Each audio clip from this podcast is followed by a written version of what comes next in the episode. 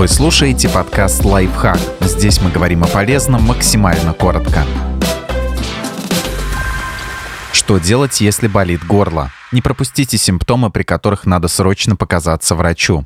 Когда надо быстрее обратиться к врачу? Если горло болит у ребенка, обязательно позвоните педиатру, если боль не прошла после горячего напитка утром. И немедленно вызывайте скорую, если боль так сильна, что ребенок не может глотать, есть трудности с дыханием, появилась одышка, необычно обильное слюнотечение. Если горло болит у взрослого, проконсультируйтесь с терапевтом или отоларингологом при следующих симптомах. Боль в горле очень сильная или длится, не уменьшаясь больше недели. А хриплость голоса сохраняется более двух недель. Сложно глотать, тяжело дышать. Из-за боли трудно открыть рот. Заметен отек на шее или лице. Появилась боль в ухе. Есть кровь в слюне или мокроте, выделяемой при кашле. На коже возникла сыпь. Сильно болят суставы. Температура поднялась выше 38,3. Если опасных симптомов нет, боль в горле можно лечить дома, не обращаясь к врачу. Вот несколько рекомендаций.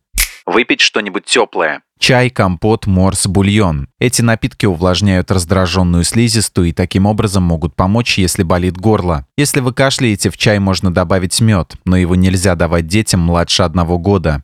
Съесть немного мороженого. Или, например, фруктового льда. Можно пососать чистый снег или льдинку. Холод уменьшит отек и окажет легкий анестезирующий эффект.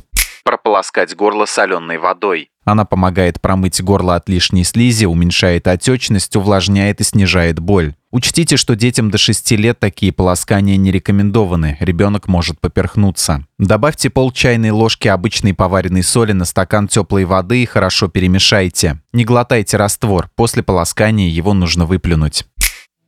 Подписывайтесь на подкаст «Лайфхак» на всех удобных платформах, ставьте ему лайки и звездочки, оставляйте комментарии. Услышимся!